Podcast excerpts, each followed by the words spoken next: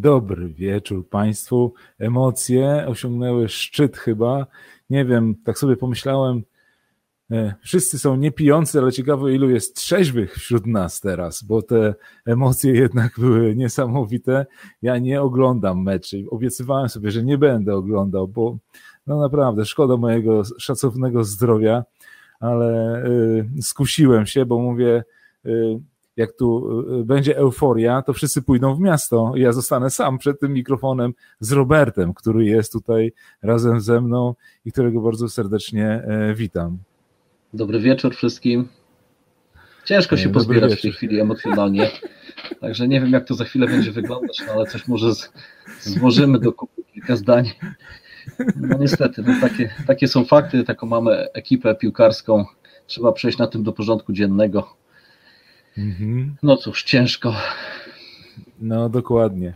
E, ja jeszcze pozwolę sobie tutaj przywitać e, po kolei jeszcze e, tych, których nie miałem okazji przywitać. Cieszę się, że w ogóle jesteście. Naprawdę jesteśmy Wam bardzo wdzięczni za to, że ten wieczór po tych emocjach mm, będziecie chcieli spędzić z nami. Mm, witam tutaj e, kolegów. E, nie ma, a jest koleżanka, przepraszam. Chciałem powiedzieć, że nie ma koleżanek, ale są koleżanki również. E, ja dzisiaj mm, nie wiem, czy to widać będzie, ale myślę, że zaraz się tutaj mm, właśnie tutaj pojawi. Bolko pozdrawia. No, przyznam szczerze, że mieliśmy e, razem z Robertem zresztą i z paroma jeszcze e, osobami e, przyjemność być na mm, proszonym takim obejrzeniu, zwiedzaniu, jak zwał, tak zwał, ale zaprezentowaniu, może tak bym powiedział, bo było to godnie zrobione, z najwyższą klasą e, i mm, no tak bardzo sympatycznie, bo zaproszenie wyszło od załogi, w związku z tym nie musiałem używać swojej siły i perswazji, żeby się wepchnąć na tą nową, e, pierwszą w swojej klasie jednostkę, która wchodzi w skład 8 Flotyli Obrony Wybrzeża, w skład 12 dy, Wolińskiego Dywizjonu Trałowców i no, jak powiem, jest pionierem w, swojej, w swoim e, typie holowników. Byliśmy dzisiaj razem z Robertem na e, holowników e, Bolko. Pozdrawiałem serdecznie całą załogę, wszystkich panów i panią, która tam służy. Myślę, że nie zdradzam żadnej tajemnicy. Przywitam tutaj jeszcze kolejnych naszych gości którzy się mm, z nami będą dzisiaj wieczorem e, zastanawiać, co dalej e, w temacie. E, dzień smutny. No nie, tak powiem szczerze, że były emocje, to, to chyba w tym wszystkim chodzi. Cały sport jest zbudowany na emocjach, także nie szalejmy.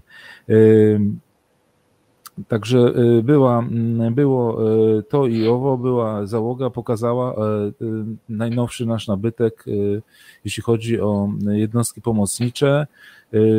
Robert, powiedz ty, jak odbierasz to, bo jesteś marynarzem, marynarskim mundurze.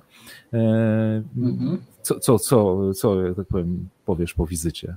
Powiem tak, nazywanie tej jednostki holownikiem to jest niedopatrzenie przede wszystkim ponieważ możliwości tej jednostki są dużo, dużo większe niż tylko sama nazwa wskazywałaby holownik. Tak naprawdę wykonuje również liczne funkcje ratownicze, e, przeciwchemiczne, e, środowiskowe, również ratowania środowiska.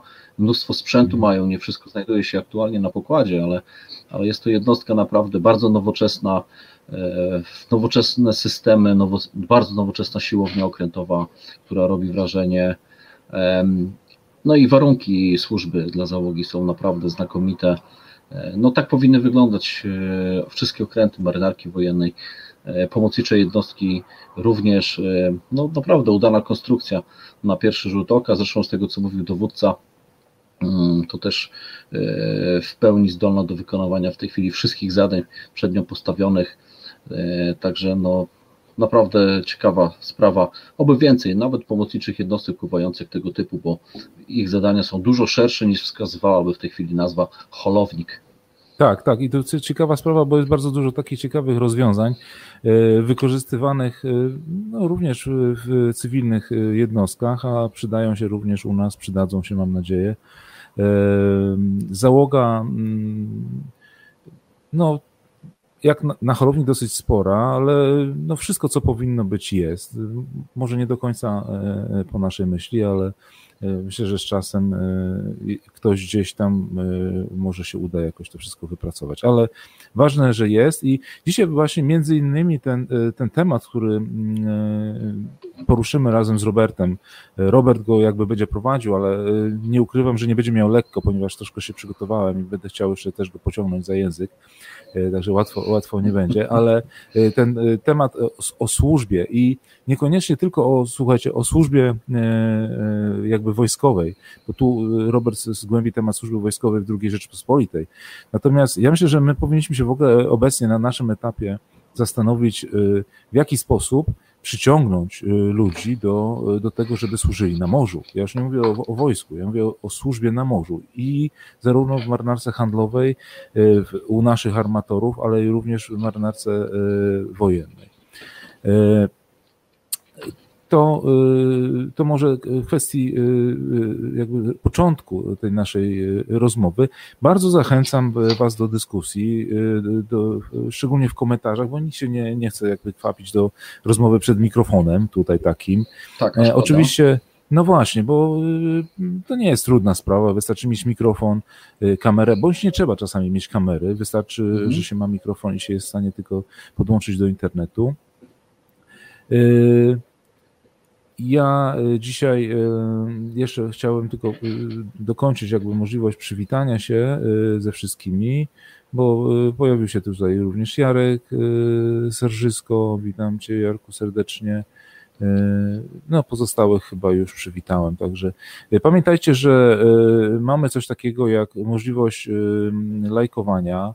Wystarczy kliknąć tam to serduszko, czy tą, tą łapkę.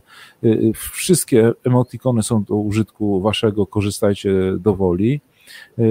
No już o, o, tym, że jesteśmy na, na YouTubie i tam równe 50 osób zasubskrybowało nasz kanał i to wszystko jakoś się tak toczy. Idą wakacje, Myślę, że każdy będzie miał troszkę więcej czasu na to, żeby gdzieś tam przysiąść i od, od, y, odświeżyć albo y, obejrzeć te odcinki, które jeszcze nie mieliście. No jest ich już trochę, tak? Dzisiaj mamy y, kolejny odcinek, 33. Nawet nie wiem, kiedy zleciało. Większość z udziałem, czy to tutaj obecnego Roberta Biernaczyka, czy, czy z udziałem Wojtka Paszkowskiego, byli też goście zaproszeni. No i ja, ten tak zwany captain, który jest z Wami tutaj od samego początku i będę starał się w jakiś sposób to jeszcze e, ciągnąć i realizować. Zawsze wierni banderze, to e, tu gdzieś tu, o tutaj, teraz się pojawiło. E, jak widzicie, troszeczkę cały czas staram się zmieniać ten, ten layout, żebyśmy tutaj nie, nie pozostali, żeby też nawet po tym layoutie można było poznać, że coś się dzieje, nie do końca, że zaspaliśmy, tak? I są sprawy zagrzebane gdzieś. Także no w sumie no. fotkę można by nawet zaktualizować, ponieważ mamy nieco odnowiony pomnik w tej chwili. E, a, no właśnie, no. tak, bardzo tak, dziękujemy tak, gospodarzom, tak. szóstemu Wogowi za to, że dba e, o ten pomnik. Mam nadzieję, że, że to się będzie nadal działo. Dobrze.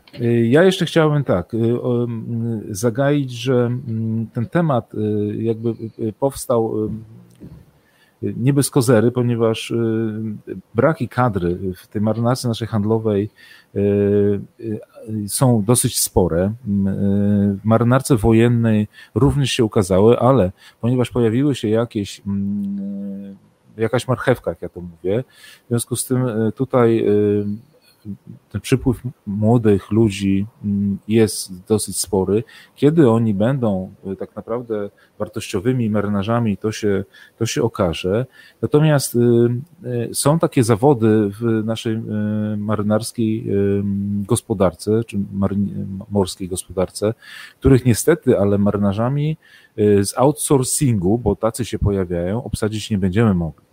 I tutaj pojawi się w pewnym momencie problem obsługi offshore'ów, czyli tych statków, które będą obsługiwały elektrownie wiatrowe, tych, które będą obsługiwały na przykład terminale kontenerowe, obsługi również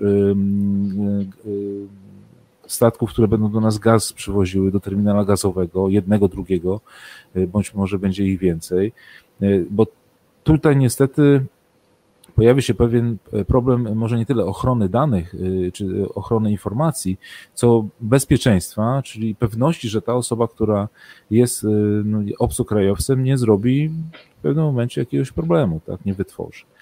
E, braki kadr również zauważalne są już teraz w Sarze, tak? w tych jednostkach, które nas w razie czego wspomagają w ratowaniu życia na, na morzu.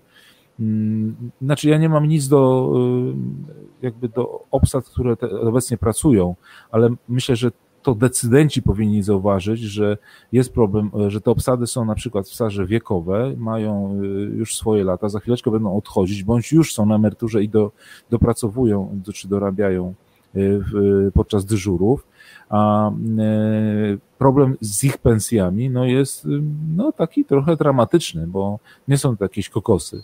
I młodzież ucieka tak naprawdę i, i zobaczymy, obyśmy się nie, nie obudzili z ręką wiadomo w czym, bo będzie wtedy, będzie wtedy problem to gwoli jakby y, y, początku tej naszej dyskusji o służbie, bo ten sam problem mieli nasi poprzednicy, którzy starali się wybudować tą marynarkę wojenną II Rzeczpospolitej w jakiś sposób. Oczywiście Robert za chwilkę będzie mówił pewnie, że napływ był z trzech armii, tak, a nawet więcej, bo pewnie z zagranicy w ogóle z innych miejsc jeszcze wracali Polacy, którzy mogli coś wnieść dla dla naszego kraju, ale y, no, problem mieli i y, tutaj troszeczkę pewnie inne działały bodźce, o których pewnie Robert za chwilkę opowie. Myślę, że tym krótkim, aczkolwiek soczystym wstępem Y, dam głos y, Robertowi i tu, jeśli Robert pozwolisz, byśmy, ja będę przerywał, jeśli pojawią się jakieś y, tak, tak, jak komentarze. Prowadźmy dyskusję. Myśl, myślę, że to chodzi bardziej o to, żeby jakiś think tank był, powstał, a nie żebyśmy na sucho przekazali tylko informacje, prawda? Tak, tak. No to cóż, no to proszę cię bardzo, przerzucę cię na górę, żebyś lepiej wyglądał i tak poważniej, a ja tu zostanę na dole i będę sobie podsłuchiwał. Proszę cię bardzo. E, tak, o służbie wojskowej marynarce wojennej dwudziestolecia międzywojennego. E, bardzo ciekawy okres pod tym względem, e, ponieważ w odniesieniu do tego, co tutaj nasz kapten powiedział, to wtedy nie było nic, bo nie było ani okrętów, ani też Aha. E, szkół, no właśnie, które mogłyby tak. kształcić na potrzeby tychże okrętów, więc tak na dobrą sprawę zaczynało się wszystko od totalnego zera. I czy ówcześni wybrnęli z tego zadania, no to oczywiście odpowiedź jest jednoznacznie prosta i pozytywna. Tak, ponieważ pokazali to w czasie działań bojowych w trakcie II wojny światowej. Ogromnym wysiłkiem nie tylko y, ludzi zaangażowanych w budowę marynarki wojennej, ale także całego społeczeństwa. Zakupiono y, kilka wysokiej klasy okrętów. Oczywiście to wszystko, jak wiemy doskonale, było za mało, ale tak jak twierdził admirał Unruk, to o marynarce wojennej i jej sile zawsze będą stanowić ludzie, a dopiero sprzęt. Jego głównym celem było wykształcenie tak marynarzy, od szeregowych po oficerów, żeby oni stanowili o sile polskiej marynarki wojennej. Ja myślę, że to się udało na miarę tych możliwości, które były w latach 20. i 30., mm, a rozpoczęło się wszystko oczywiście od 1918 e, roku, kiedy została powołana marynarka wojenna przez e, mhm. Józefa Piłsudskiego. No i oczywiście od tego momentu zaczęto tworzyć zręby tejże marynarki wojennej. Bardzo proszę o pierwszy slajd. Mhm, ale poczekaj, y, jeśli y, mhm. mogę, mogę ci wejść słowo, bo tak. mieliśmy dyskutować. Wiesz, zaciekawiło mhm. mnie to, co powiedziałeś o, o Unrugu i jego podejściu do, do tematu. Czyli co, y, zakładał, że nie mamy nic, na razie i perspektywy też żaden nie miał, ponieważ wiemy, że pierwszy pierwszy statek, okręt zakupił teoretycznie, tak, za swoje pieniądze i tu było strasznie dużo kombinacji, tak. żeby z tego jakoś... ORP ale oczywiście. Powiedz mi, ale jak on myślał, czy, czym przyciągnąć tych ludzi, żeby oni chcieli w ogóle służyć, jak nie było nic. No to co, on im sprzedawał im nóżki no, na wierzbie? Oczywiście tutaj mówimy o pewnym okresie, kiedy admirał Unruk miał największy wpływ na flotę, a więc od 1925 roku, kiedy został dowódcą floty, prawda?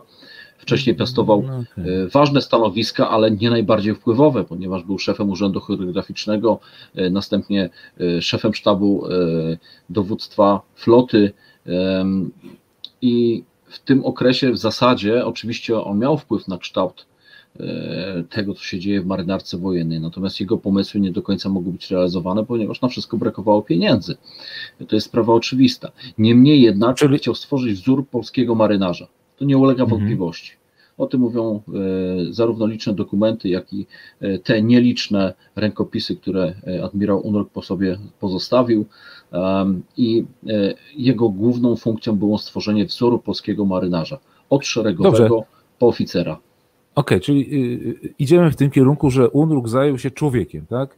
I tak. Y, jakby kształtowaniem tej osobowości marynarza. Natomiast a jak ważne dla niego były, może nie chciałbym tutaj tylko o Unrugu mówić, tak, ale tak. jeśli mówimy o służbie wojskowej, to bo powiem Ci tak, mnie przyciąga, przyciąga między innymi to, że mogę czegoś dotknąć, tak? Organoleptycznie. Przychodzę, widzę, zaczyna mnie to y, wzruszać. No ale mhm. jeśli przychodzę i nie widzę nic i nagle się okazuje, że jeszcze są problemy, no to tak trochę skrzydełka opadają, tak? I y, do czego zmierzam? W jaki sposób chciano wtedy, w tym y, dwudziestoleciu międzywojennym, na początku przynajmniej, przyciągnąć ludzi do tego, żeby oni w ogóle chcieli służyć? Czy to były pieniądze?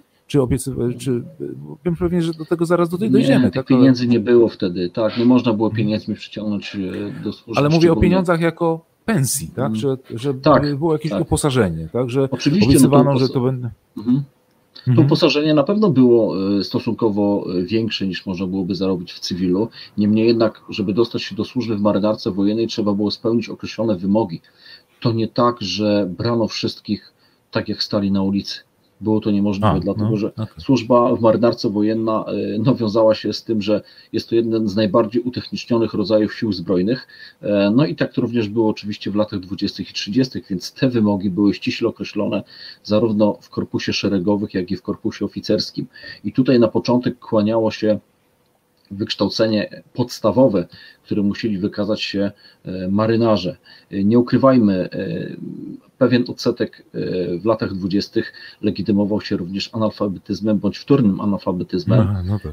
ale e, ci marynarze no, nie robili jakiejś zawrotnej kariery w marynarce wojennej, oni byli tą podstawą e, w pewien sposób, bo to był nieduży nie procent, ale był podstawą służby obowiązkowej, o której za chwilę powiem.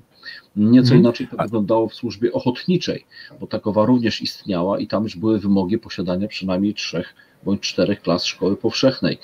E, na dzień dzisiejszy, jak popatrzymy na to, no to nie były za szczególne wymogi, no ale takie ówcześnie były czasy.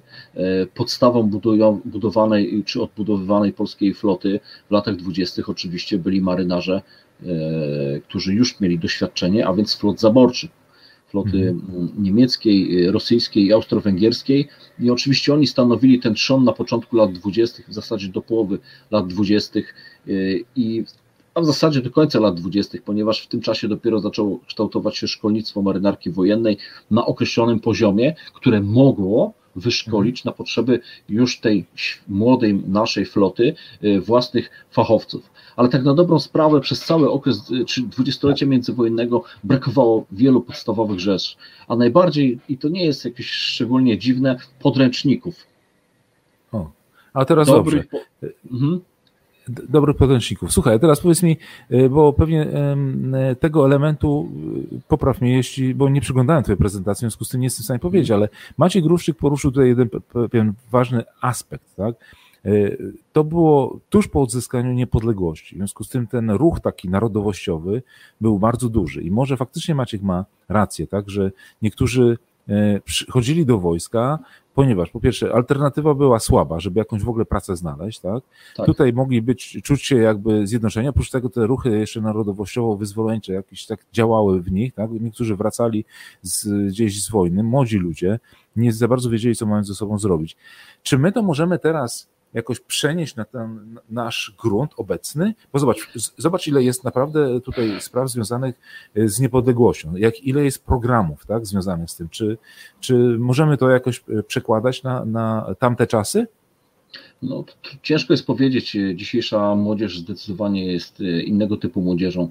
E, to, co było na, w mhm. roku 18 czy 19, tak naprawdę działo się wszystko w fazie wojny. Jedna wojna się skończyła, ale nie w Rzeczpospolitej odrodzonej, ponieważ byliśmy za chwilę w fazie wojny z Rosją bolszewicką. E, I do 21 roku, tak na dobrą sprawę, każdy jeden człowiek był niezbędny w armii E, trzeba było na szybko mobilizować w zasadzie cały kraj, więc tutaj na początku te wymogi były żadne. Ważny był młody, zdrowy mężczyzna, który zasiliłby, zasiliłby oczywiście określone pododdziały. Doskonale przecież wiemy, że marynarze wsławili się e, wybitnymi walkami w czasie wojny bolszewickiej. Wielu z nich zostało odznaczonych krzyżem Virtuti Militari za walkę w polu e, na linii koło Warszawy. Więc to takie, taka była wtedy potrzeba chwili. Nie zajmowaliśmy się na początku budowaniem czegokolwiek na wybrzeżu bo jak doskonale wiemy, wybrzeża nie mieliśmy, otrzymaliśmy ten fragment dopiero e, w 1919 roku na mocy traktatu wersalskiego, ale tak na dobrą sprawę, walcząc o wszystkie granice w tym czasie, nie skupiano się tylko na granicy morskiej. Tak, tak. Oczywiście określoni ludzie i komórki, które powstały, czyli Departament do Spraw Morskich, czy na początku sekcja marynarki wojennej w Ministerstwie Spraw Wojskowych, oczywiście e, to było ich główne zadanie, o, przede wszystkim zagospodarowanie tego niedużego skrawka polskiego wybrzeża. E, I myślano, gdzie postawić ten pierwszy port wojenny. Jak wiemy doskonale, tym pierwszym portem był Płuc, mhm. który no, zdecydowanie nie nadawał się na większy port wojenny przyszłości, prawda, ze względu na swoje usytuowanie no, i, i płytkie wody przede wszystkim.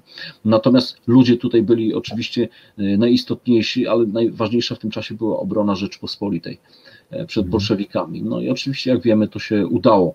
Natomiast później, tak jak tutaj kolega napisał, faktycznie e, myślę, że tą radością było odzyskanie w ogóle dostępu do morza. E, ludzie chcieli służyć w marynarce wojennej, choćby tylko z tego względu, żeby móc to morze obejrzeć choćby raz w życiu. No, no tak. tak, tak, to no, też. To powiem była... Ci, że tego nie wziąłem pod uwagę. E, dlaczego o tym mówię? Ja spotkałem się, przychodząc do służby już przeszło ćwierć wieku temu, spotkałem się jeszcze z ludźmi e, w latach 90., którzy morza nie widzieli. Którzy przychodzili do marynarki wojennej z południa Polski, z południowego wschodu. E, nie mieli takiej możliwości przyjechać nad Bałtyk. Więc w tamtych czasach to było oczywiście tym bardziej prawdopodobne, że tak mogło się stać. Zresztą oczywiście tak było, ponieważ e, z całej Rzeczpospolitej ludzie, e, e, młodzi mężczyźni zasilali marynarkę wojenną. Jak wiemy, gro załóg było obsadzone Ślązakami, Kaszubami, także no to były fakty i ja myślę, że ta chęć nie tylko służby w polskiej marynarce wojennej, której tak naprawdę no, nigdy w takim kształcie nie było, to był taki wyznacznik elitarności w tym czasie jak ktoś służył w marynarce wojennej, to, to, to było coś. Notabene dzisiaj też tak jest, bo ja też tak uważam. No, słuchaj, no Maciek Każdy tutaj jest przykładem, tak. że dopiero zobaczył może, gdy no, tak, do, tak. centrum. Także. W tamtym okresie naprawdę to był jeden z większych wyznaczników. E, oczywiście ta flota, bierzmy pod uwagę też fakt, że flota była budowana sukcesywnie. E, te liczby rosły z roku na rok. Nie od razu była potrzeba posiadania floty na poziomie 10 czy 15 tysięcy, bo nie było mhm. e, ani możliwości koszarowych, ani okrętów. To wszystko oczywiście budowało się rok po roku wraz z rozwojem gospodarczym państwa, no bo to był punkt wyjścia. Był rozwój gospodarczy państwa, były pieniądze na to, żeby również rozrastała się flota. E, no okay. i oczywiście myślano sukcesywnie e, o tym, żeby e, no, stworzyć podwaliny pod kadry marynarki wojennej, co było stosunkowo trudne ze względu na to wspomniany przeze mnie aspekt wykształcenia no i e, o tym, żeby wykształcić dobrego specjalisty, już wiedziano na początku lat 20., e, bo jak przejdziemy do pierwszego slajdu w tej chwili, to się okaże, że ta służba, no, żeby zdecydowanie wykształcić fachowca w marynarce wojennej, wymagała czasu. Mhm. Okay. Bardzo proszę, Dobra. ten pierwszy slajd. Da, wejdziemy w pierwszy slajd. Najpierw myślałem, że to u mnie pies szczeka, bo tych psów tutaj trochę jest, ale to No chyba... nie, nie, u nie? mnie tutaj. Aha, dobra, damy radę. duży krzykacz. Przechodzimy może, dalej. Może zamknę okno. O, teraz będzie lepiej.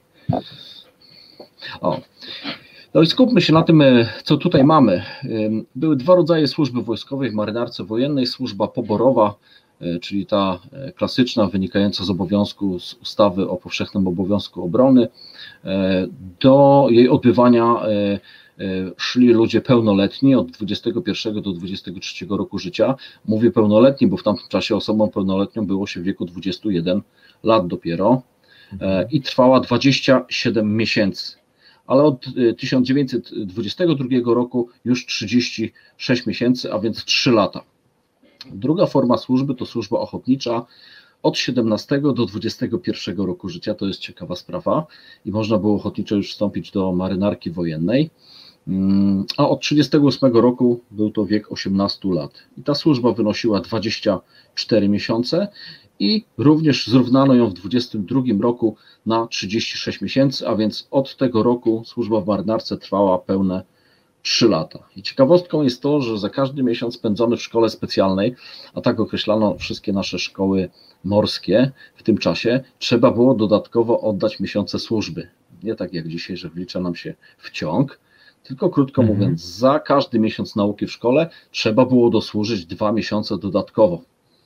To, to była taka ciekawa sprawa, czyli krótko mówiąc, że marynarze jakby w ten sposób dłuższą służbą płacili za możliwość kształcenia się. No właśnie to tak to też... zrozumiałem, a to tak, ciekawe, no to tak. ciekawe. Tak. No i nie ma co ukrywać, popatrzmy, te trzy lata e, to było stwierdzenie dopiero, że marynarz może stać się dopiero fachowcem przy braku wykształcenia. Zresztą oczywiście, jak wiemy y, z tej bliższej nam historii, w latach 80. marynarka wojen, marynarce wojennej również się służyło 3 lata, a później 2. Y, także to nie było nic y, odmiennego od tego, co mieliśmy w ostatnim stuleciu. Jedyna różnica jest dzisiaj, ale nie będziemy się do dzisiejszych czasów odnosić tutaj, bo, no bo no nie, ma, nie ma do czego tak na dobrą sprawę. Ciekawostką jest to, że od 1929 roku ochotnicy podpisywali zobowiązanie do 27-miesięcznej służby plus 24-miesięcznej służby nadterminowej, ale tutaj jest jedno ale. Do nadterminowej byli tylko ci najlepsi, którzy wykazali się w trakcie służby, że są, krótko mówiąc, dobrymi fachowcami. E, inaczej nie mieli szans móc podpisać tego 24-miesięcznego dodatkowego kontraktu. Więc mhm. Oni mieli zagwarantowaną możliwość przejścia do służby nadterminowej pod warunkiem, że na nią zasługiwali. To też jest taka ciekawa rzecz. Nie działo się to z automatu. I co to dawało? I to ludzi popychało do dalszego rozwoju, bo jak wiemy, no, trudne to były czasy w kraju w latach dwudziestych e, ze zdobyciem pracy, wykształcenia. E, to wszystko tak naprawdę raczkowało, więc to powodowało, że będąc w służbie tej podstawowej, e, ochotniczej czy poborowej, później w nadterminowej, można było stamtąd trafić do korpusu podoficerskiego, a więc rozwijać się, krótko mówiąc. Ja będę to podkreślał za każdym razem, jak będę za chwilę omawiał poszczególne rodzaje służby, e, w której służyli e, marynarze. Jednym z warunków niezbędnych do w ogóle robienia kariery to była nieposzlakowana opinia. Czyli krótko mówiąc, niekaralność w trakcie służby wojskowej. Oczywiście można było być karanym dyscyplinarnie za jakieś drobne przewinienia, ale nie za przewinienia e, czy przestępstwa, wykroczenia bądź przewinienia dyscyplinarne poważnej ranki. I bardzo mocno było ścigane, jak to w, tym czasie, w tamtym czasie określano, opilstwo, czyli krótko mówiąc nadużywanie alkoholu, czego no, głównym wrogiem oczywiście był admirał Unruk jako szef sztabu, e, później dowódca floty, i marynarze pod tym względem no, mieli słabo tutaj z nim. E, I popatrzmy, mm, wyglądało to niezwykle ciekawie, bo pomimo tego, że służyło się e, według wskazanego okresu, tak jak wspomniałem, to jeżeli ktoś miał jeden dzień dezercji, tak to wtedy określano, my tutaj też mamy na myśli dzisiejsze pojęcie samowolnego oddalenia, to miał 6 tygodni dosługi za jeden dzień, a za jeden dzień więzienia 3 tygodnie dosługi. Także Służba nie leciała nam dlatego, że ktoś siedział za kratkami czy uciekł mhm. z jednostki. E, z automatu cały czas ta służba była im no, drastycznie doliczana, no bo za jeden dzień, sześć tygodni, no to była niezła kara prawda? Jak ktoś się męczył w tej służbie i, i w zasadzie e, non-stop miał problemy z e, czy prawem wojskowym, czy prawem cywilnym. Poproszę o następny slajd. No chyba, że tutaj mamy jeszcze jakieś sprawy z tym związane. Nie, nie widzę. Tutaj się towarzystwo mhm. z rezerwy rozwinęło bardzo mocno. Mhm. Pozdrawiamy wszystkich. A tu przejdziemy dalej do następnego slajdu, proszę. Tak. No i to jest ważne rozróżnienie pojęciowe, bo e, nie wszędzie jest, nie wszędzie to e, wybrzmi w literaturze, ale wszyscy od marynarza po chorążego byli w marynarce wojennej szeregowymi. W latach 30. dopiero wykształcił się korpus podoficerów zawodowych. I ci szeregowi dzielili się właśnie w ten sposób, jak mamy na slajdzie, e, wywodzące się ze służby ochotniczej lub obowiązkowej jako poborowi, następnie mogli zostać nadterminowymi, e, szeregowymi zawodowymi, podchorążymi Szkoły Podoficerskiej Marynarki Wojennej, mogli być również szeregowymi rezerwy marynarki wojennej i to jest to rozróżnienie do 40 roku życia, bo powyżej przechodzili do tak zwanych szeregowych pospolitego ruszenia marynarki wojennej. Bardzo ciekawe określenie. E, I tutaj służba, to też była oczywiście rezerwa, no ale powiedzmy mm, przez tą samą nazwę jakby już mniej taka, e, no jakby to określić, nie wiem, doceniona, no bo to już byli po 40 ludzie do 50 roku życia, no więc traktowano ich w jakiś inny sposób. Tych rezerwistów rozgraniczono e, przede wszystkim długością życia. I to jest ciekawe.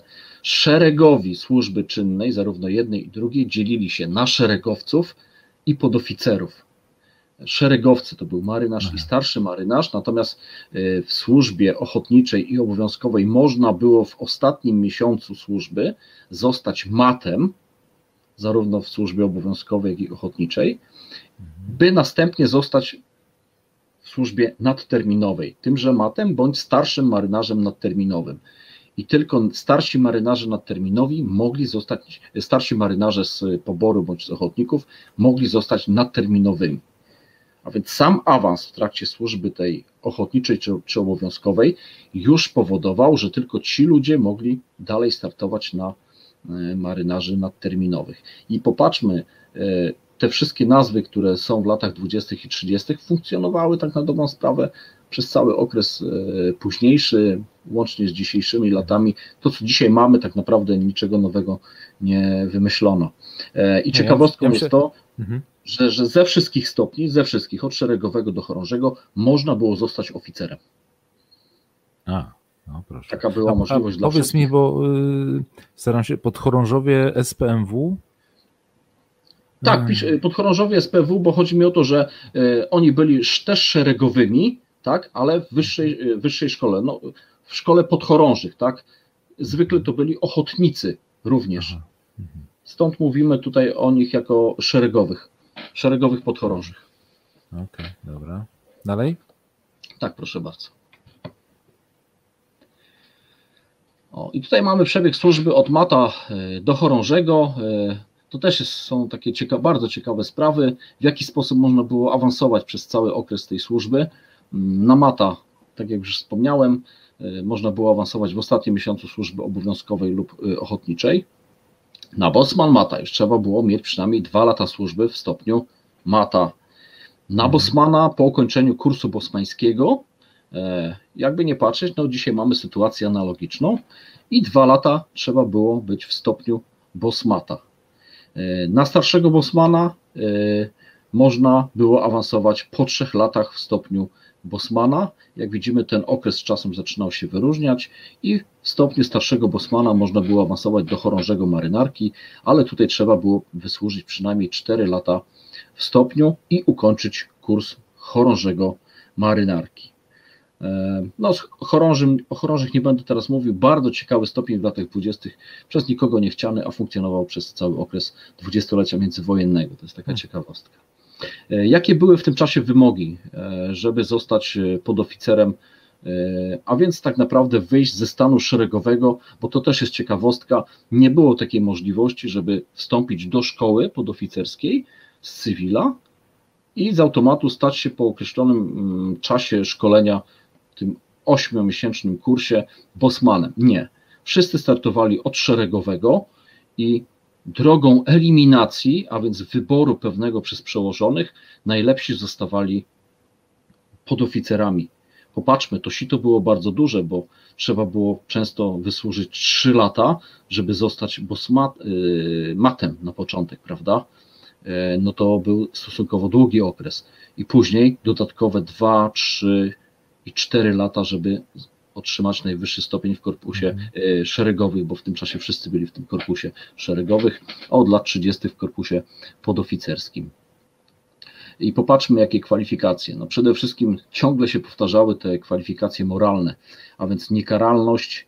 E, drugi to był wakat w jednostce wojskowej, e, ale ciekawostką jest to, że ten wakat był oczywiście wpisany w zasady, ale był pewien wyjątek. Niezależnie od wakatu można było awansować, posiadając odpowiednio wysokie wykształcenie oraz w drodze wyróżnienia za męstwo. E, to jest taka ciekawostka, więc jeżeli ktoś z szeregowych miał wykształcenie mhm. powiedzmy gimnazjalne, to z automatu mógł ubiegać się o awans już bezpośrednio na stopień na przykład bosmana. Mm, to wykształcenie zewnętrzne, a tego wyższego wykształcenia w tamtym czasie wiele osób nie posiadało, bo powiedzmy, żeby zostać oficerem w tamtym czasie trzeba było mieć szkołę średnią skończoną, e, tak jak zresztą to dzisiaj, i skończyć dodatkowo studia. E, mhm. Także niewiele osób posiadało takie wykształcenie, więc niełatwo było zostać podporucznikiem.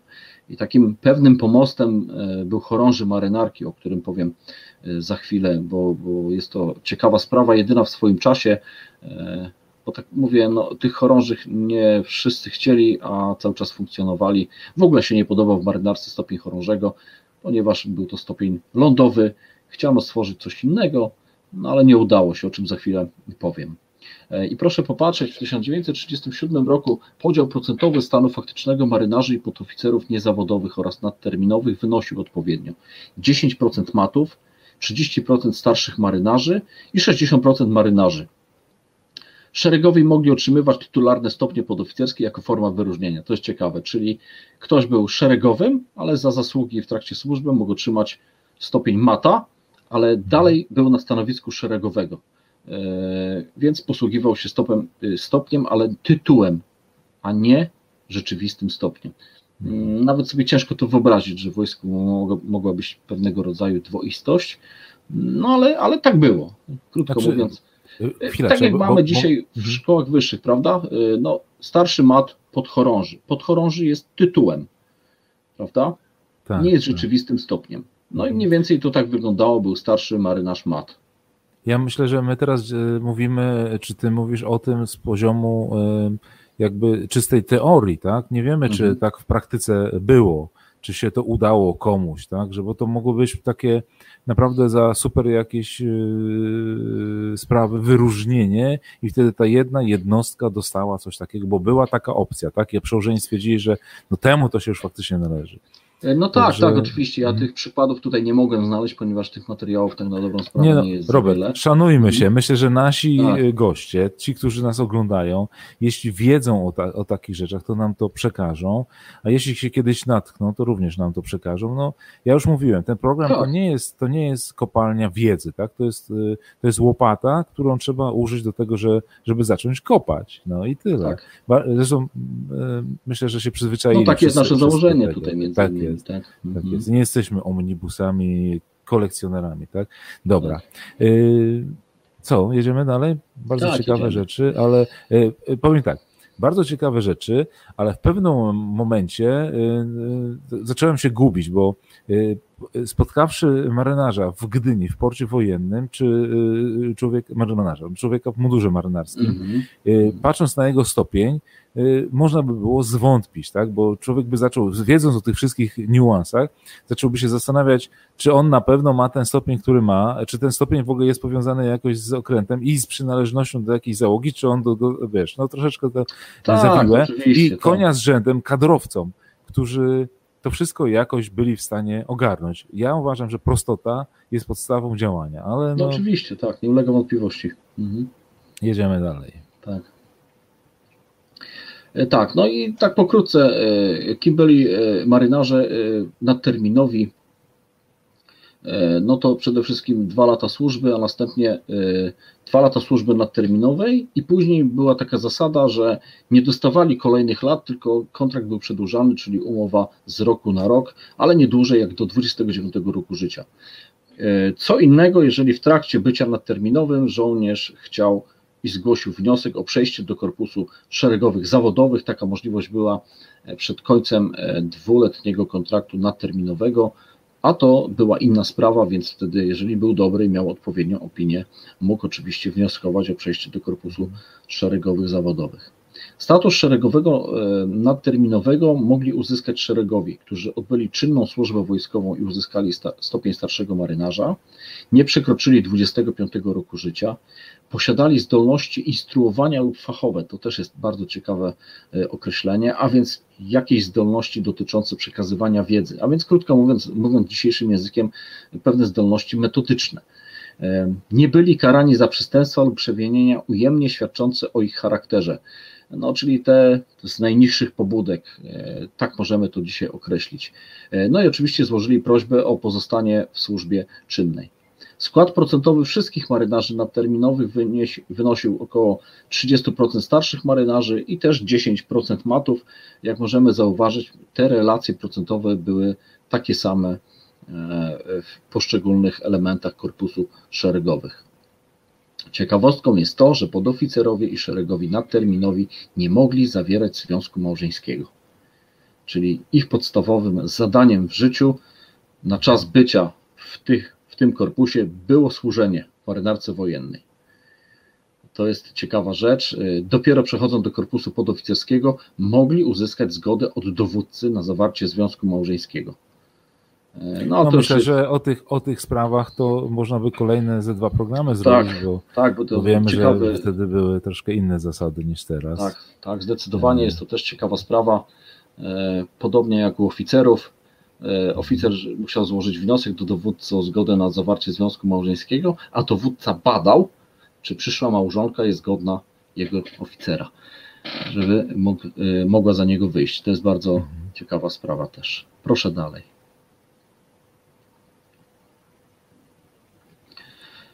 szeregowi i podoficerowie zawodowi marynarki wojennej. E, to już był ten element taki końcowy, e, kiedy stawało się podoficerem no, w marynarce wojennej zawodowym. To, to już była ogromna szansa dla każdego. Status podoficera i szeregowego zawodowego mogli uzyskać szeregowi nadterminowi. Tutaj ta drabinka zawsze była prosta bez y, dwóch zdań. No chyba, że ktoś wybitnie zasłużył się w trakcie służby, bądź zasłynął męstwem w trakcie działań bojowych, wtedy mógł e, ze stopnia szeregowego bezpośrednio przeskoczyć do korpusu podoficerów zawodowych. Ale to była rzadkość i oczywiście ona dotyczyła działań bojowych, mm, oczywiście głównie z Rosją e, bolszewicką z tego okresu, kiedy prowadziliśmy e, wojnę. Nikt nie mógł przekroczyć 28 roku życia, żeby stać się e, żołnierzem tego korpusu. E, I to jest ciekawostka, to był oddzielny korpus wśród całych szeregowych. Oni byli niejako wyodrębnieni. Posiadali zdolności fachowe wymagane dla specjalności wojenno-morskiej. No więc krótko mówiąc, byli specjalistami z minimum kursem młodszego specjalisty danej specjalności. Niektórzy również już posiadali kurs starszego specjalisty, jeżeli służyli odpowiednio długo nie byli karani, popatrzmy, tutaj ten e, element znowu się pojawia, byli zdolni fizycznie do zawodowej służby w marynarce wojennej. E, i tu też dodajmy, że wszyscy byli badani na zdolność do służby w marynarce wojennej, a więc przechodzili specjalistyczne badania jak na tamte czasy. E, no oczywiście tak jak to dzieje się dzisiaj, doskonale wiemy, że wymogi służby w marynarce wojennej są dosyć istotne. I tak również zwracano uwagę na to, w latach 20. i 30. I to jest ciekawostka, znajomość języka polskiego w mowie i piśmie i minimum 7 klas szkoły powszechnej. Mm, to jest to, o czym ja wspomniałem.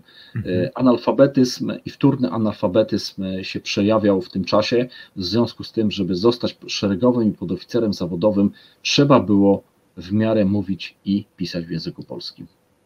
Mhm. Ja myślę, tak, że samo zostanie specjalistą w jakiejś dziedzinie, y, no chyba, że ktoś ma smykałkę niesamowitą, no ale y, to jednak y, wymagało dużej wiedzy i przestudiowania wielu instrukcji, wielu książek, to już samo jakby siebie nakręcało. Także ta znajomość języka polskiego w mowie. Proszę w mowie popatrzeć, jak sobie prześledziłem e, system szkolenia, bo ja nie chcę wchodzić w ten system szkolenia dzisiaj, bo to będzie odrębny no, nasz temat. Nie, nie, tak. To mhm. e, ciekawostką jest to, że szkoła była szkołą i te kursy trwały w zależności od tego, e, kogo dotyczyły, od 4 do 8,5 miesiąca. To kurs był kursem, ale był zawsze przeplatany albo za prawą morską, albo na przykład praktyką roczną na okrętach. Więc często, nawet jeżeli ktoś miał jakieś problemy z językiem polskim i nie wszystko zrozumiał, to przez ten czas próbowano mu to wszystko pokazać. Mhm. Taki był też cel praktyki. Zresztą taki cel jest praktyki do dzisiaj z punktu widzenia metodycznego. Teoria, mhm. od teorii do praktyki. E, I e, te długotrwałe praktyki, one były naprawdę na wszystkich szczeblach. E, od tego szeregowego marynarza, który przychodził Y, z cywila jako ochotnik czy z poboru. Przechodził tą słynną swoją trzymiesięczną zaprawę w kadrze marynarki wojennej, czyli w tej jednostce rekruckiej naszej w mhm. latach 20. i 30. I później po tej zaprawie od razu był wysyłany króciutko na okręt. Niewiele wiedział, bo o specjalności nic nie było, ale miał się otrzaskać z samą bytnością na okręcie. To była ciekawa sprawa i dopiero później wracał na kurs młodszego specjalisty. Robili z niego specjalistę, a robili dlaczego? Bo było widać po tejże zaprawie dwu czy trzy tygodniowej, czy on się w ogóle nadaje na okręt, czy się nie nadaje, czy choroba morska na przykład go nie zabije, tak? E, bardzo mądrze to było skonstruowane jak na tamte czasy e, i pomimo braków kadrowych, to jednak była określona selekcja. Ja zwracam na to uwagę. E, nie brano wszystkich jak leciało. Po prostu każdy, który chciał służyć w marynarce wojennej, musiał się wykazać nie tylko wykształceniem, zdolnościami manualnymi, czyli tym mm, powszechnie, jak to wtedy nazywano, umiejętnością rzemiosłem, tak, fachowym, mhm. ale również zdolnościami fizycznymi czy psychofizycznymi. I te wszystkie elementy były brane pod uwagę, żeby móc robić karierę w poszczególnych korpusach i awansować ze stopnia do stopnia. O. I ciekawą sprawą jest szeregowy zawodowy. Tutaj mógł również być y, zwolniony wcześniej ze służby na podstawie orzeczenia Komisji Dyscyplinarnej, która była powoływana tylko w przypadku rozbieżnych opinii przełożonych. Krótko mówiąc, y, w trakcie półtora rocznej służby szeregowy był co pół roku opiniowany. Jeżeli w trakcie tego pół roku dwukrotnie otrzymał opinię negatywną, czyli tak zwany brak kwalifikacji, E, często się zdarzało, że e, przez te półtora roku otrzymywał jedną negatywną, a drugą pozytywną i trzecią negatywną. W związku z mhm, powyższym mhm. była duża rozbieżność. To powoływano taką komisję, która stwierdzała, czy ten żołnierz faktycznie jest taki zły, czy przełożeni się uparli na niego. I w takim przypadku dawano mu szansę, tylko był z reguły przenoszony albo na inny okręt, albo do innej jednostki wojskowej, żeby inni przełożeni stwierdzili, czy on faktycznie jest taki zły. Jeżeli ta opinia się potwierdzała w nowej jednostce wojskowej, czy na nowym okręcie, to z automatu mógł być zwolniony ze służby, e, ale tylko i wyłącznie przez e, dowódcę szczebla, dowódcy pułku. E, tak to wcześniej wyglądało. Więc pewna hierarchia i proszę popatrzeć, gradacja kar również była stosowana w tamtym czasie. Nie od razu zwalniano, bo szanowano też inny fakt, że jak ktoś doszedł już do stopnia tego szeregowego zawodowego, no to przecież wcześniej nadawał się do tej służby. Ktoś do no tego tak, korpusu tak. go wysłał, prawda? Mhm, mhm. Więc bezceremonialnie nie pozbywano się w ten sposób ludzi, dawano im zawsze szansę. E, jak wiemy, e, no, e, taką dosyć ulubioną karą admirała Onruga było wysyłanie za karę do flotyli pińskiej albo wiślanej na pewien okres no i to była dosyć spora kara dla oficerów czy podoficerów, bo to dotyczyło tak naprawdę wszystkich. E, ciekawostką jest to również, że w 28 roku każdy z żołnierzy w korpusie szeregowych i podoficerów składał przyrzeczenie wiernej służby.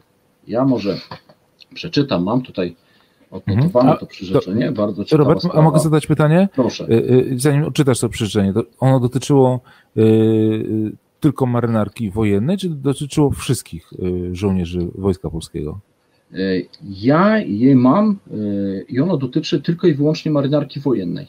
Aha, Nie wiem, czy w innych rodzajach wojsk takowe mhm. też było. Dobra. No. I brzmiało mniej więcej tak. Ja niżej podpisany zobowiązuję się do służby, do służyć wiernie i nieprzerwanie w szeregach marynarki wojennej w ciągu dwóch lat od czasu przyznania mi poborów podoficera zawodowego. Prócz terminu wymienionego w ustępie pierwszym, będę służył nadal za każdy miesiąc nauki w szkole specjalnej po dwa miesiące. Więc tu też z góry wiedzieli, że no, trzeba swoje odrobić. Mhm. W razie zarządzenia w czasie mojej służby mobilizacji marynarki wojennej, bez względu na upływ terminu służby w ustępie pierwszym, pozostanę na służbie aż do chwili zwolnienia mnie z takowej w drodze demobilizacji. W razie przedterminowego zwolnienia mnie ze służby w polskiej marynarce wojennej nie będę mieć i nie będę zgłaszać do władz żadnych pretensji z tytułu utraty względnie natychmiastowego opuszczenia służby. I tego typu element był wypisywany właśnie dla szeregowych zawodowych i podoficerów zawodowych, taki dodatkowy element. Jednocześnie wszystkich zobowiązywano w tych, e, no, w, no powiem, w tym korpusie, prawda, chociaż oni byli w korpusie szeregowych wszyscy, e, zobowiązano ich do utrzymania tajemnicy służbowej, nawet po zakończeniu służby wojskowej. Mhm.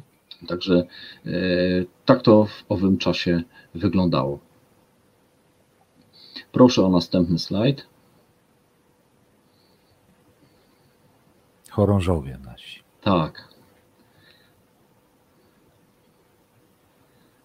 Już, proszę bardzo. Tak, y, no i na samym końcu zostawiłem ten jeden stopień, a więc najwyższy stopień e, w korpusie podoficerów e, od początku lat 30. Oczywiście ten stopień już istniał od 1919 roku, ale jakoś w marynarce nikomu nie pasował. E, mhm. Przede wszystkim zacznijmy od źródła tego słowa chorążowie, Miczmani, taka była nazwa w armiach zaborczych, głównie armii rosyjskiej, to byli zastępcy oficerów generalnie i taka funkcja istniała we wszystkich armiach zaborczych.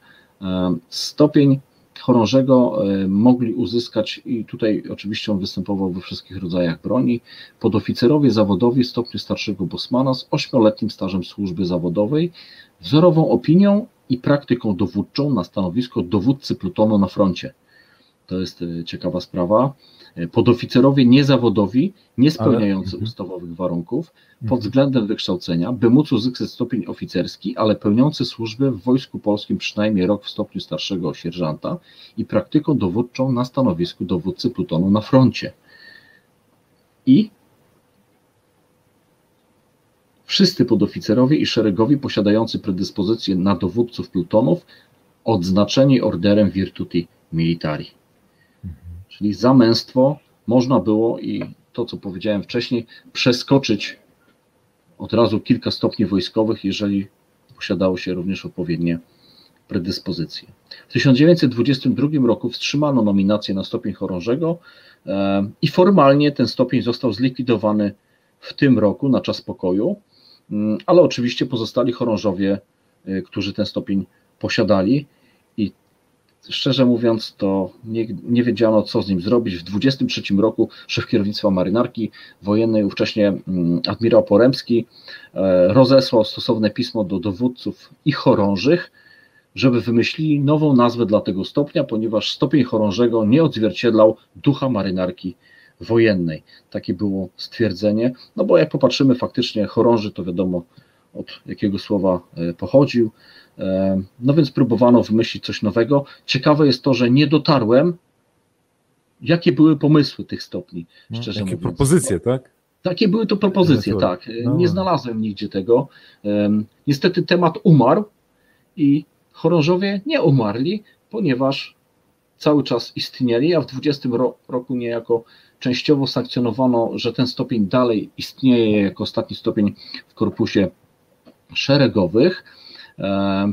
z tym, że były takie zapisy mówiące o tym, że stopień chorążego ma dalej stan przejściowy, że może być zlikwidowany i tak na dobrą sprawę tak go likwidowali, że do 1939 roku nikt tego stopnia nie zlikwidował. Status y, chorążego był bardzo ciekawy, ponieważ mm, formalnie rzecz biorąc był to ostatni stopień e, w korpusie podoficerskim, ale tak na dobrą sprawę mm, często chorążowie zajmowali stanowiska oficerów młodszych. E, z punktu widzenia towarzyskiego nie mogli przesiadywać w, kasy, w kasynach na przykład oficerskich. Często byli prezesami kasyn, ale podoficerskich. Natomiast de facto w służbie posiadali ogromną wiedzę i doświadczenie i często oficerowie na nich po prostu wspierali. No tak jak jest zresztą e, w czasach dzisiejszych, bo to ludzie z ogromną wiedzą. E, ale e, jeżeli chodzi o status, to tak byli zawieszeni, no niby byli w korpusie podoficerskim, a tak naprawdę ani w tym korpusie podoficerskim, ani w oficerskim Mm, oczywiście mieli wybór przejścia do korpusu e, oficerskiego, więc otrzymaniu, otrzymania awansu na stopień podporucznika, no ale niewielu chciało, ponieważ było to związane między innymi z wykształceniem podstawowym, a tym wykształceniem niezmiennie to było szkoła średnia. Pod, niewielu podoficerów posiadało takie wykształcenie, więc mhm. trudno było zostać też oficerem. Ciekawostką jest to, którą znalazłem, że oni otrzymywali pobory chorążego, ale te pobory chorążego były tożsame z poborami podporucznika. To -hmm. jest mhm. też taka mm, ciekawa sprawa. E, no i tu na koniec zawarłem takie zdjęcie od nas z centrum. To jest, są lata 50. Szkoła Specjalistów Morskich. E, no ale o tym będę mówił e, w przyszłości, pewnie już po wakacjach. Akurat zgramy sobie termin z, ze świętem Centrum Szkolenia Marynarki Wojennej. No i tutaj, jak widzimy, radio telefonistów mamy na zdjęciu. E, no i tak mniej więcej wyglądała ta służba we wszystkich korpusach. Ja oczywiście e, nie mówiłem nic o korpusie oficerskim, ponieważ tutaj rozwinę się później, jak będę mówił już o szkoleniu i naborze.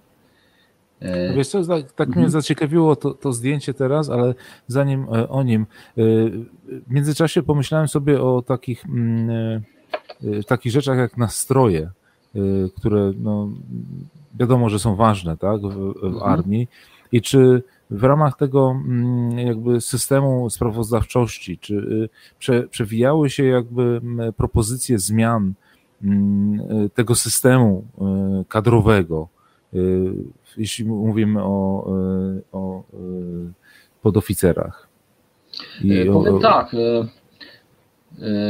Jedno jest pewne, w okresie dwudziestolecia, dwudziestolecia międzywojennego nigdy nie powstała szkoła podoficerska marynarki wojennej. Mhm. Przyjęto system kształcenia kursowego, czyli krótko mówiąc system dochodzenia do zostania podoficerem zawodowym poprzez y, służbę wojskową od szeregowego a więc zdobywania doświadczenia i w zasadzie pokazywania cały czas tego, czy się ktoś do tej służby nadaje, bo uważano, żeby w tej służbie być, to trzeba było najpierw się w niej pokazać. Więc mhm. szkoły nie było. Jakie były w tej kwestii nastroje, no trudno mi powiedzieć. Ja z takimi dokumentami się nie spotkałem. Niemniej jednak, jak popatrzę, czy nawet popatrzmy u nas w sali tradycji, jak wyglądał system szkolenia, podzielony w zasadzie na e, trzy takie duże słupy bo tak mniej więcej wygląda ten nasz wykres, a mhm. więc szkolenie rekruckie tak zwane, szkolenie specjalistyczne i do tego szkolenie rekruckie i specjalistyczne na potrzeby flotyli, no to z tego punktu widzenia był no, swego rodzaju taki bałaganik szkoleniowy. Było mnóstwo myśli, e, pomysłów, a na przeszkodzie tego szkolenia przede wszystkim stał brak sprzętu i tak jak już powiedziałem, brak odpowiednich podręczników, e, co świetnie wyraził admirał Unruk w książeczce, którą napisał w porcie i na morzu kilka słów do oficera wachtowego, e, gdzie właśnie podkreślał, że e, chcemy stworzyć własny wzór polskiego marynarza, ale nie mamy na czym. Nie mamy podręczników. Nawet mhm. jak te podręczniki udało się ściągnąć z zagranicy, no to tłumaczenie szło bardzo opornie, no bo tych tłumaczy y, o wiedzy języka technicznego nie było dużo, więc y, to były mm, ogromne problemy z tego okresu. Ale jak popatrzymy na efekty tej służby, na wdrażanie się y, wszystkich korpusów na nowoczesnych okrętach, Popatrzmy przecież w czasie II wojny światowej Brytyjczycy przekazali nam kilka jednostek, przecież tam było wszystko napisane po angielsku. Jakoś sobie wszyscy doskonale poradzili, prawda? Mhm, Od tak, tego tak. marynarza do, do mhm. oficera dowódcy mhm. okrętu świetnie funkcjonowali w tych warunkach. No więc tak na dobrą sprawę wynikało to też z wyszkolenia, które wynieśli oni z polskich szkół i z tego systemu. Czyli można by się spierać, czy on był, mógł być lepszy, gorszy, ale na tamte czasy on spełnił swoją rolę w miarę tych możliwości, które były. Ja zawsze podkreślam, że tam wszystko funkcjonowało e, w tamtym czasie na zasadzie takiego przemyślenia od teorii do praktyki. Było trochę teorii, ale było mnóstwo praktyki. Pomimo, że tych okrętów za dużo nie było, to popatrzmy, w 30 roku powstał dywizjon szkolny, na którym szkolili się marynarze e, po to, żeby zdobywać tą wiedzę praktyczną. Jeszcze cały czas podkreślam, praktyczną. I jak będziemy omawiać sobie historię tutaj naszego szkolnictwa marynarki wojennej e, z uwzględnieniem już samych jednostek, to popatrzymy, że po II wojnie światowej Centrum Szkolenia Marynarki Wojennej miało mieścić się w Gdyni. Akademia Marynarki, czy wtedy Wyższa Szkoła Marynarki Wojennej miała powstać bezpośrednio przy Politechnice Gdańskiej, żeby zaplecze techniczne z Politechniki Gdańskiej było zaangażowane w tworzenie również e, czy kształtowanie oficerów. To się nie udało z pewnych przyczyn, o których ja powiem e, później po, po wakacjach, ale to też są mhm. takie ciekawe rzeczy, o których mało ludzi wie, tak naprawdę nie byłoby tutaj naszej historii w ustce, no, gdyby nie kilka faktów i pewne lobby, które w tamtym czasie istniało. E, mhm. Ale sam fakt e, opowiadania o, o systemie naboru do służby, o szkoleniu jest jeden dobry fachowiec w marynarce, to fachowiec dobrze wyszkolony, ale żeby go dobrze wyszkolić, to jest potrzebny czas. Nie mhm. da się wyszkolić fachowca dla marynarki 27 dni, miesiąc, dwa, trzy, trzy czy cztery bo to wymaga licznych praktyk i przede wszystkim pracy na sprzęcie. Mhm. E, no to się nie zmieniło. no tak. E, pokazano to w latach 20., 30. Po wojnie było przecież podobnie, bo e, ta służba była zawsze długa w marynarce wojennej. Sam okres, choćby w latach 60. podstawowych szkolenia rekruckiego trwał pół roku. Tak, no to, to, to było coś, co zostało oczywiście wzięte z okresu międzywojennego. Mhm. No natomiast już nie będziemy się odnosić do dnia dzisiejszego, no bo jest tak jak jest. Niemniej jednak tamte systemy działały i, i jak sobie gdzieś tam średnio policzyłem, bo ciężko jest to do końca wyliczyć, przez nasze jednostki, które dziedziczymy tradycję po wojnie, no przeszło prawie 500 tysięcy e, polskich obywateli. No to był ogromny wysiłek szkoleniowy. Ale to już jest bez mała, e, no przeszło 100 lat. Tak. Słuchaj, y, nawiązując do zdjęcia, które zamieściłeś, y, który to, wiemy, który to rok mniej więcej? Ci tak, ludzie tutaj z, z to tym morsem z 56 roku, mhm. E, czyli jest to e, okres e, ośrodka szkolenia specjalistów morskich, który powstał w 54 roku. Bezpośrednim jego sukcesorem w 63 było Centrum Szkolenia Specjalistów Marynarki Wojennej, a to mamy klasę radiotelefonistów na cyklu łączności. No tego budynku już dzisiaj nie ma. Tak, tak. Zwróćcie uwagę, nie wiem, bo wydaje mi się, że jest to kobieta. No też tak tutaj. wygląda chyba. Włosy ma ułożone jak, y, y, jak kobieta, no jest budowy takiej kobiecej. Trudno I pytanie powiedzieć. moje jest takie, czy, bo w różnych instytucjach pracowały kiedyś, no nie tylko na morzu musiały pracować, tak, mhm. kobiety, bo i były węzły łączności, gdzie też pewnie ktoś musiał pracować. Hmm, taka ciekawostka mi się wydaje. Trudno jest mi powiedzieć, e, czy to jest dziewczyna. No tak wygląda z tego zdjęcia trochę. Mm -hmm, Jakby miała z tyłu, nie wiem, kitkę albo warkocz na tak, kołnierzu. Tak. Mhm. Trudno powiedzieć, ale no ja sobie to sprawdzę, poczytam jeszcze, także zobaczymy, czy była taka możliwość szkolenia e, kobiet, jeżeli Piotr chodzi Michał... o mhm. radiotelegrafistów. Piotr Michał Brunel pyta się, czy wiemy coś, czy stopnie były przypisane do funkcji na okręcie, tak jak teraz jest, tak? Bo to y, może nie tyle są przywiązane, co, co, to co znaczy wiemy, że jest. Funkcja jakiś... na okręcie według y, Piotra. Y, znaczy, był nie, był etat i mhm. był przy tym etacie stopień i taki stopień się nosiło na mundurze. Mhm. No dobra, nie będę, nie będę męczył, bo wiem, że to jest bardzo trudny mhm. temat, żeby to dzisiaj tym bardziej rozwikłać, tak? Mhm. Dobrze, są tutaj jeszcze Karol Zawsze mam problem, czy Kane, czy no to kiedyś pewnie jakiś się, daj Boże, spotkam z panem Karolem. Zaprzecza się istnienia dywizjonu szkolnego. No dobre. Dobre. Dowódcą tego dywizjonu był na samym początku admirał Steyer, późniejszy dowódca marynarki wojennej po wojnie dowódca rejonu umocnionego Hel. No ale to z uśmiechem to potraktował, więc to chyba żart. E, tak, ale ja tutaj nawiązuję do tego chorążego marynarki z paskiem, bo e, tutaj mhm. jak widzisz się e, pojawił opis podporucznik marynarki, tak? Tylko ciekawa kwestia, bo to też o stopniach pewnie też moglibyśmy porozmawiać, bo są wtedy były inne, teraz są troszeczkę zmienione, jakby nawiązujące, ale jednak są tam pewne E, rozbieżności między. Chorąży marynarki z paskiem na rękawie jako podporucznik marynarki to jest odpowiednik tego, że był chorążym, ale na etacie podporucznika. Nie awansował A, z przyczyn aha, oczywistych, aha. bo nie posiadał y, tak zwanego statusu naukowego, czyli wykształcenia. Wykształcenia. No. W ten sposób też oznaczano y, chorążych i to właśnie był ten stopień taki ani to podoficer, ani oficer, choć formalnie na mundurze y, bywał wyróżniony. Mhm, mhm. E, pozwolicie, że sprawdzę tutaj jeszcze, e, bo tak sprawdzałem te komentarze. E, część osób oczywiście się spóźniła, ale, ale i tak bardzo dużo, bardzo dziękuję, że było Was tyle osób, żebyście, żebyśmy mogli tu przeprowadzić ten program. Ja powiedziałem kiedyś, że nawet dla jednej osoby będę prowadził, także. Robert, porządna robota, jak zwykle. Niesamowity materiał.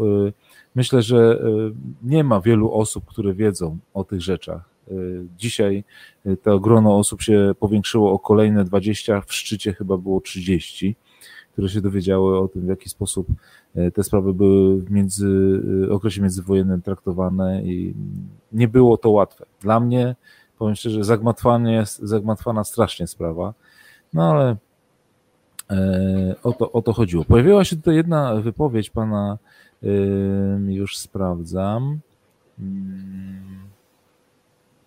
Już sprawdzam. Bo nawet napisałem y, zapytanie. Już uciekło gdzieś mi. No popatrz. Y, chodziło o wypowiedź na temat nadterminowych i tego, że trzeba było mieć maturę, ale ja myślę, że to chodziło tutaj o obecny czas już, bo wiem, że była taka sytuacja. Tak, tak, w tamtym czasie no, nie, nie było o tym mowy. Nie mogę tego znaleźć teraz. Była wtedy mowa o ukończeniu co najwyżej 6-7 klas szkoły powszechnej. O, jest tutaj właśnie. Przepraszam, że to tyle trwało, ale e, pan Marcin e, Franaszczuk został na terminowym, dlatego że miał maturę, tak? E, no, pytanie, w których to było latach 70. No, no właśnie, zadałem pytanie, niestety nie, nie dostałem mhm. odpowiedzi i no, tutaj pojawiło się moje pytanie, tak, czy nasze, e, natomiast zostało bez odpowiedzi i myślę, że to też e, jakby dotyczyło, e, mogło dotyczyć tych czasów teraz naszych, tak nowoczesnych już, tak. czyli ostatnich 20 lat, jak byli wprowadzeni też nadterminowi wcześniej, bo no, trzeba było mieć tą maturę, żeby zostać na terminowy. Dobra, nie będę przeciągał, słuchajcie, Robert, bardzo dziękuję, super przygotowany temat, myślę, że ciekawy. Teraz możemy się rozpaczać. Tak, tak, teraz możemy się, możemy się troszeczkę nad tym prostkliwiać, co się, co się stało, tak? tak? Myślę, że niektórzy będą śpiewali taką znaną piosenkę i, i będzie ok. Dobrze, pozdrawiamy was wszystkich serdecznie. Serdecznie dziękujemy. Pamiętajcie, tak, pamiętajcie, że y, no, spotkania na mesie to również to y, przywoływanie spraw związanych z marynarką wojenną, ale również z marynistyką i z tymi związanymi sprawami z, y, z morzem. Nie zapominajmy o tym, tych spraw jest wiele. Ostatnio bardzo dużo się też dzieje w sprawach morskich też, że mm, no, oby tak dalej, oby tak dalej. Pozdrawiam Was wszystkich. Do zobaczenia. Dobranoc. Dobranoc. Do kolejnego spotkania w środę, jak zwykle o 20. A jeszcze zapomniałbym, bo 26 mamy święto marynarki wojennej, także e, pozdrawiamy Was i życzymy wszystkiego najlepszego z okazji tego święta. E, niech się święci święto. E, tym razem obchody w Świnoujściu. Tak. Mam zamiar uczestniczyć, także do zobaczenia z tymi, co się da Świnoujściu. Pozdrawiamy. Dobranoc. Dobranoc. Pozdrawiamy.